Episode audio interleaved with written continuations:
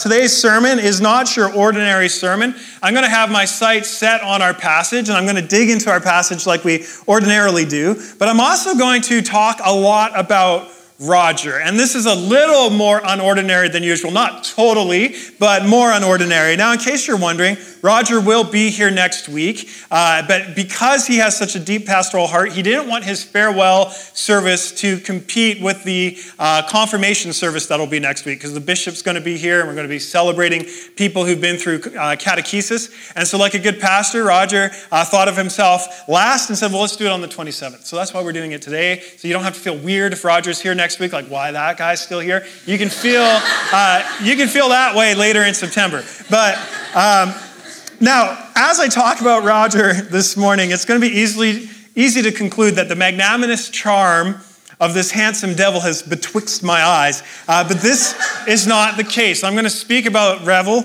uh, for different reasons. Uh, this is a farewell sermon. I'm hoping it'll be a blessing to Roger and Cindy as they prepare to move to Cambridge. Uh, Cindy's got an amazing job that we're excited about in the nonprofit sector, and Roger is going to be pursuing his PhD at Cambridge. Uh, and to honor uh, Roger well, the first thing we all have to do is collectively agree that we're no longer going to deny that he's leaving. And I realize coming out of denial sucks. I have been denying this since February, but it is upon us. And so we can no longer deny that it's happening. So that's the first thing we're going to do to honor Roger well is to acknowledge he's leaving, even begrudgingly. The second thing uh, is that I have kept a thesaurus close by so that my five cent vocabulary can be a 25 cent vocabulary this morning. And I'm also going to make sure that play on words abound generously as we revel in the Lord.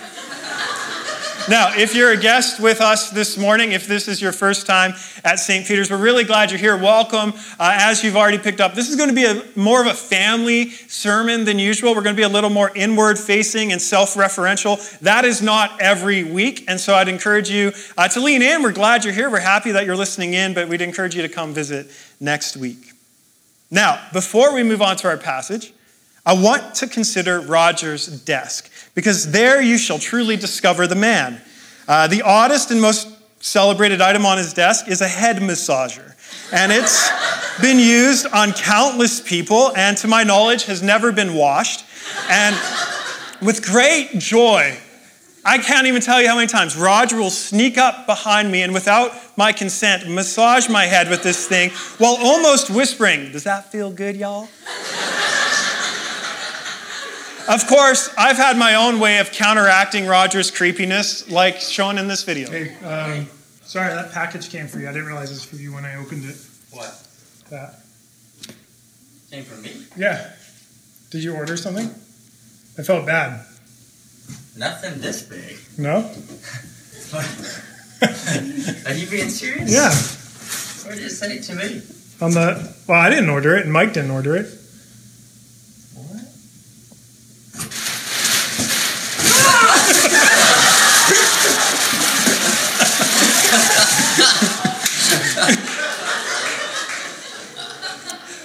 Putting the head massager aside, which I gladly will, uh, throughout his time at St. Peter's, Roger has taped meaningful letters and quotes to our office window, which I must admit at first bothered me a little bit because it obstructed our view of the concrete wall across from us.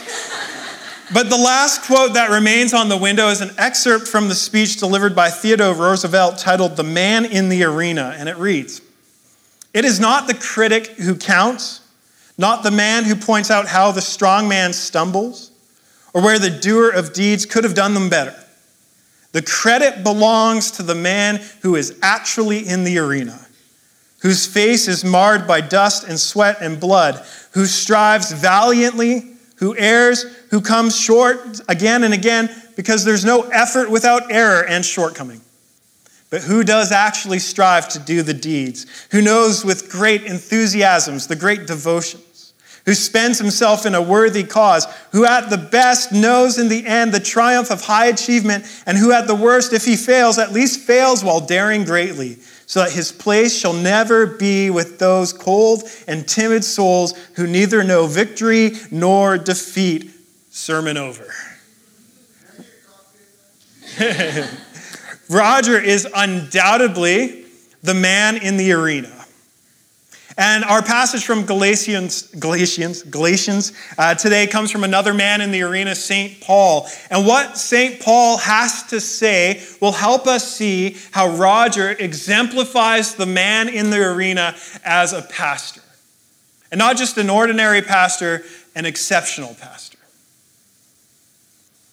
Now, our passage today, Galatians 4, verses 12 through 19, may initially feel like an odd passage to have chosen. Uh, one of my favorite scholars, Richard Hays, comments that this passage is difficult to interpret because of how emotionally agitated St. Paul is. Of all the passages I could choose for today, why an emotionally agitated passage? Uh, let me be clear. This is not my gloriously passive aggressive way of expressing my agitation at all of you or Roger. Uh, I'm not agitated by any of you, it's quite the opposite. I picked this passage because it shows us vividly the heart of a pastor. And that's the big idea I want to explore this morning the heart of a pastor, the heart of Reverend Revel. So if you have a Bible, open it up to Galatians chapter 4. If you don't own a Bible, the gray Bible you are handed in, you can take that home with you. It's yours. And uh, the passage will also be on the screen in case you didn't get one of those Bibles. Galatians chapter 4, beginning in verse 12. Brothers and sisters, I entreat you, become as I am, for I also have become as you are. You did me no wrong. You know it was because of a bodily ailment that I preached the gospel to you at first. And though my condition was a trial to you, you did not scorn and despise me, but you received me as an angel of God, as Christ Jesus. What then has become of your blessedness? For I testify to you that if possible, you would have gouged out your eyes and given them to me. Let's get in the know first. Uh, the church in Galatia was founded by Paul. He came through as an apostle, which is a missionary, a preacher, a theologian, and a pastor, all in one package of a person.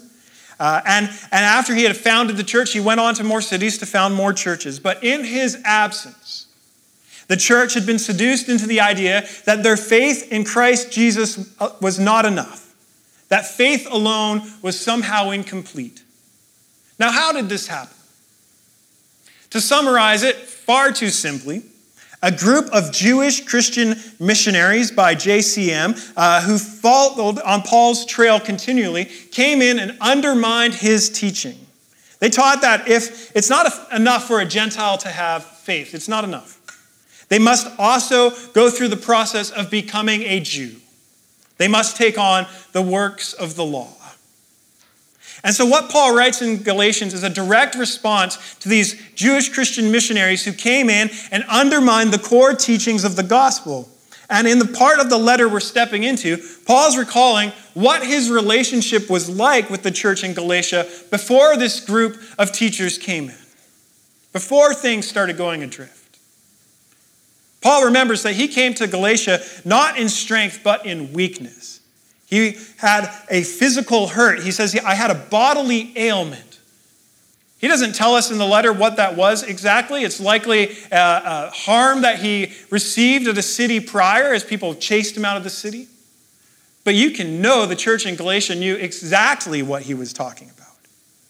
And Paul knew his presence was burdensome to them. He says, I was a trial to you. But because of the message he was proclaiming, they received him as a messenger of God, as Christ Jesus himself. Paul states their commitment to him in the strongest terms possible. You would have gouged out your eyes for me. It's important to see that this trip down memory lane starts with a command. Look once more at verse 12. Paul writes, I entreat you, which can be translated, I beg you. I beg you to become as I am, for I also has, have become as you are. I beg you, become as I am. Well, what's on the line here? Why is Paul pleading? It's the very heart of the gospel that's on the line. Just as Roger is deeply Carolinian, Paul was Jewish, and it was no small part of who Paul was. Paul grew up under the law, which is known as Torah. As a youth, he would have memorized the first five books of the Bible. He intimately knew all that God required of his people. He would have meticulously pursued the law all the way throughout his adolescence. And then, as an adult, he became a Pharisee. The strictest sect within Judaism. And they created laws on top of the law to protect you from even coming close to breaking a commandment of God. And Paul excelled at it. In another letter, he says, During my time as a Pharisee, I was blameless in front of the law. Paul was a great rule keeper. But then Paul encountered Jesus Christ for himself, and everything changed. He writes to the Philippians that he counts his previous life as a law abiding Pharisee as rubbish compared to the surpassing worth of knowing Jesus Christ. Paul discovered that his Judaism didn't set him right with God. He was not by default right with God because he had the works of the law or the badges of Judaism strict Sabbath observance, keeping kosher, marks of circumcision. These things were not inherently bad. They were part of his heritage, part of what it meant to be God's people, Israel, but they could not set you right with God. Because none of those things factored in to how God sees his people. You see, it doesn't matter who you are in God's economy. And even though Paul was a great rule keeper, God was never measuring him by the rules he could keep. You see, it's not about who you are or how good you are or what you accomplish or how well you perform or how big you fail. None of these things factor into God's sight of you. It Doesn't matter if you're a slave or free, rich or poor, beautiful or average, slightly above average. Paul came to see that the ground is level at the foot of the cross. And that all of these things that we used to measure ourselves by are crumpled up and thrown out, even if they were good things. God doesn't measure us the way we measure ourselves, He measures us by grace. We all need grace before the Creator of the universe, and we're all offered grace. The free gift of God's love, complete forgiveness eternal life that can begin now. God revealed this to Paul that faith alone saves, that faith alone brings us into grace. And not just any faith, but faith in what Jesus Christ has accomplished on the cross for Paul, for us, for the world, for all of history. Do you hear the good news in this? Paul did. And so Paul did the most audacious thing for an ancient Jew. He took the message out into the world to the Gentiles, to the non Jews. He became as they were, unbound by the Torah, saved solely by faith in Jesus Christ. And he invited them to believe in Jesus as they were. He didn't require them to take the badges of Judaism. Now, please don't misunderstand me here. Paul wasn't ashamed of being a Jew. He loved his heritage. Jesus was the Messiah of Israel. But as the Messiah, Jesus perfectly fulfilled who Israel was meant to be because Jesus perfectly fulfilled the Torah.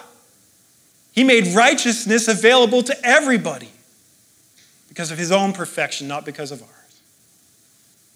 But this was too revolutionary for some. You know, perhaps the Jewish Christian missionaries who followed Paul were well meaning but misguided. That would be a gracious reading of them. They may have let their tribalism get the best of them. You know, they didn't want to lose their unique place as God's special people by allowing Gentiles in without some sort of greater conversion. The irony is that the Galatians were given the impression that they have to become Jewish to continue on in their faith. They think they have to become what Paul was. But Paul's point is this don't try to become what I was, become what I am.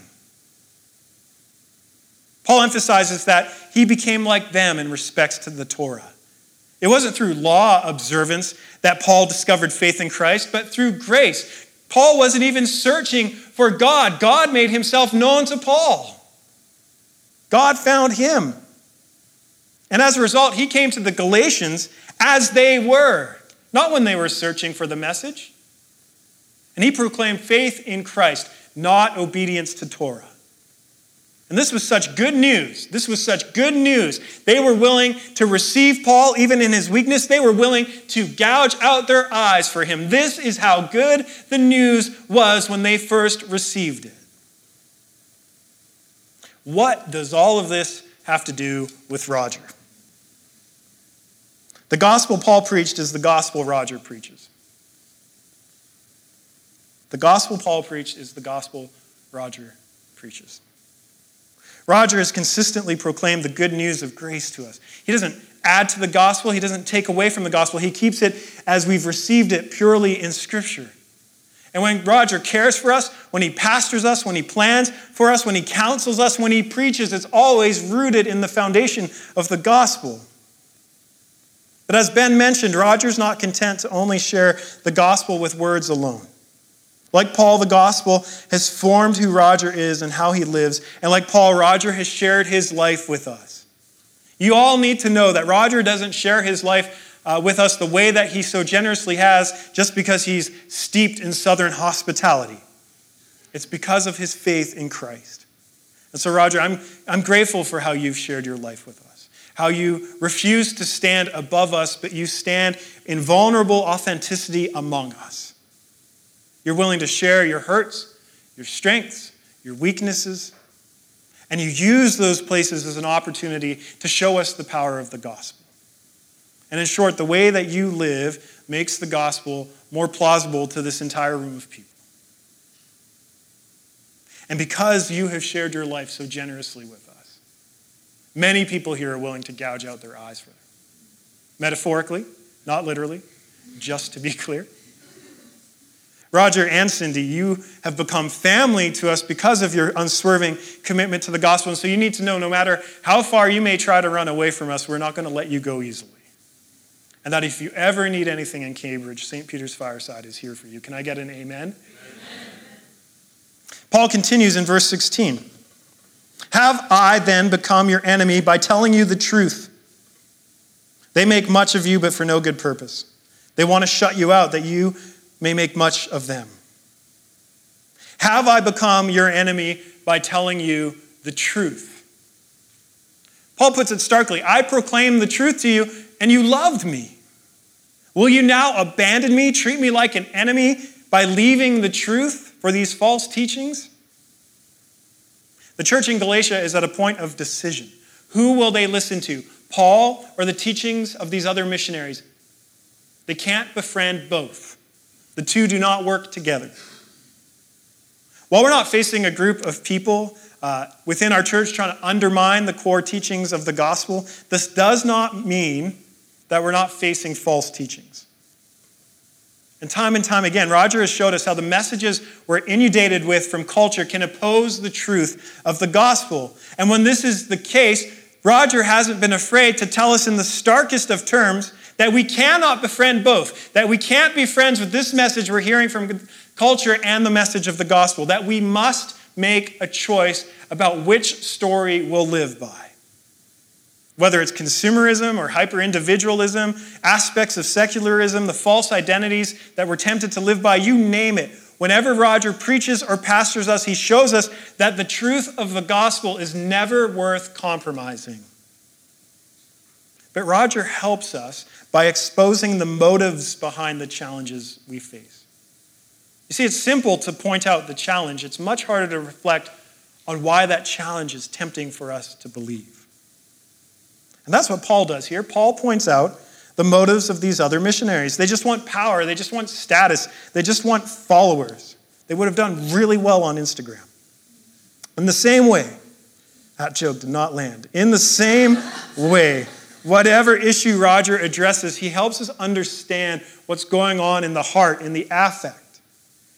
You see, consumerism turns us into commodities. Hyperindividualism undermines community. Secularism can flatten the world in an unhelpful way. False identities are ultimately going to rob us of the peace and joy of knowing Christ. And Roger knows that when we will see their working motives, they'll lose their competitive edge against the gospel because nothing can compare to God's love shown to us in Christ Jesus. And thankfully, we're grateful to Roger for telling the truth, partly because he does it so well. He speaks with courage, conviction, compassion, and to break the alliteration, sorry, Roger, gentleness.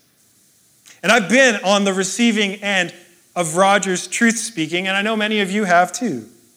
Several years ago, you might recall that at one of our family meetings, uh, I put my foot in my mouth, or maybe better, put both feet in my mouth, or whatever metaphor you want to use.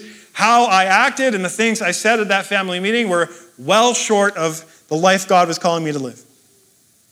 And it was painful for us as a community, but I wanted to pretend like it didn't happen. A few nights later, I was with Roger at his apartment, which looked nothing like this, but was the closest I could get without being creepy. And we're sitting in cozy chairs at a, in a dimly lit room, but not dim enough to be awkward. And it was all part of Roger's plan make me feel comfortable. Partway through the night, he brought up the family meeting and he spoke very carefully. And he said to me, and I've never forgot this, he said, There were things that you said that were hard even for me to hear. But what's beautiful about how Roger approached this is that his words had a sobering effect, not a condemning effect. He created space with truth and gentleness and a glass of scotch, which I'm sure helped. And he spoke the truth. But he spoke the truth with his heart, too.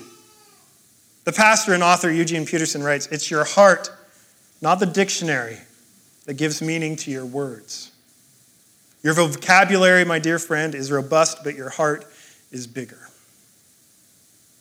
When Roger corrects us with truth, it has a sobering effect, not a condemning effect. He wakes us up to a better reality, better possibilities, a fuller life with Jesus. He shows us that the truth is our friend.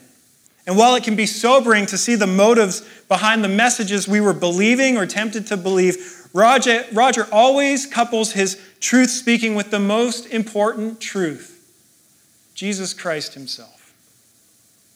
This is the heart of Roger's truth speaking, bringing us to the message of the gospel again and again and again. And for this reason, Roger, you have become our friend. Finally, Paul writes in verse 18 It's always good to be made much of for a good purpose, and not only when I'm present with you, my little children, for whom I am again in the anguish of childbirth until Christ is formed in you. Paul knows he's speaking harshly with the church in Galatia. He, he's aware that this is a tense letter. But he's doing it because of what is on the line. In these final verses, we discover the heart of hearts of a pastor. Paul writes, I am again in the anguish of childbirth until Christ is formed in you. Now, I don't want to accuse Paul of overstating his case, but maybe, maybe this is a touch on the hyperbolic side. I just want to give voice to what some women are thinking right now. I've been at two labors, I've seen the anguish. Is this really the pain that Paul believes he's in? You know, what pain exactly? The false labors? I could believe that's the pain Paul thinks he's in. You know, Braxton Hicks contraction? Sure, maybe. Transition and active labor? I don't know, Paul.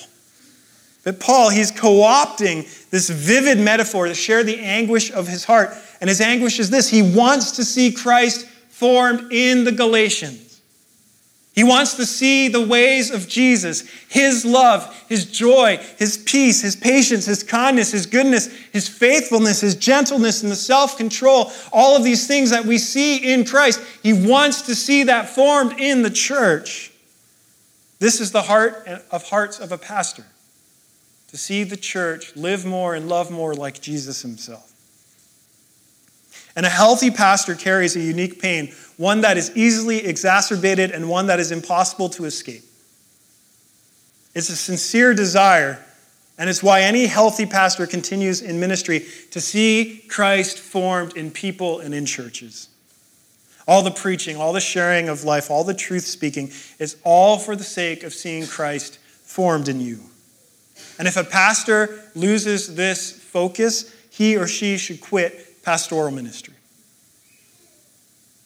But we should take note that Paul is not merely concerned with a few troublesome individuals. Paul's concerned for the whole community. The pronoun you is plural, to put it in Carolinian terms, to see Christ formed in y'all.